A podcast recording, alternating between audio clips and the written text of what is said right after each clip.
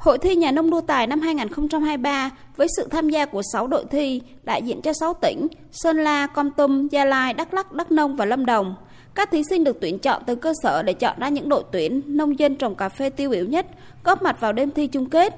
Với chủ đề canh tác cà phê thông minh thích ứng với biến đổi khí hậu, các thí sinh đã trải qua 4 phần thi: nhà nông sáng tạo, nhà nông liên kết, nhà nông thông minh và nhà nông tài năng. Thông qua các phần thi, các thí sinh đã thể hiện kiến thức, kỹ năng, kinh nghiệm và sự hiểu biết ứng dụng về tiến bộ khoa học kỹ thuật vào sản xuất cà phê thích ứng với biến đổi khí hậu và các vấn đề liên quan về chế biến, thị trường, liên kết sản xuất, sản xuất có chứng nhận, hình thành phát triển chuỗi liên kết trong ngành hàng cà phê Việt Nam. Là thành viên trong đội Gia Lai, ông Hoàng Viết Quản đến từ xã Nghĩa Hưng, huyện Chư Pả cho rằng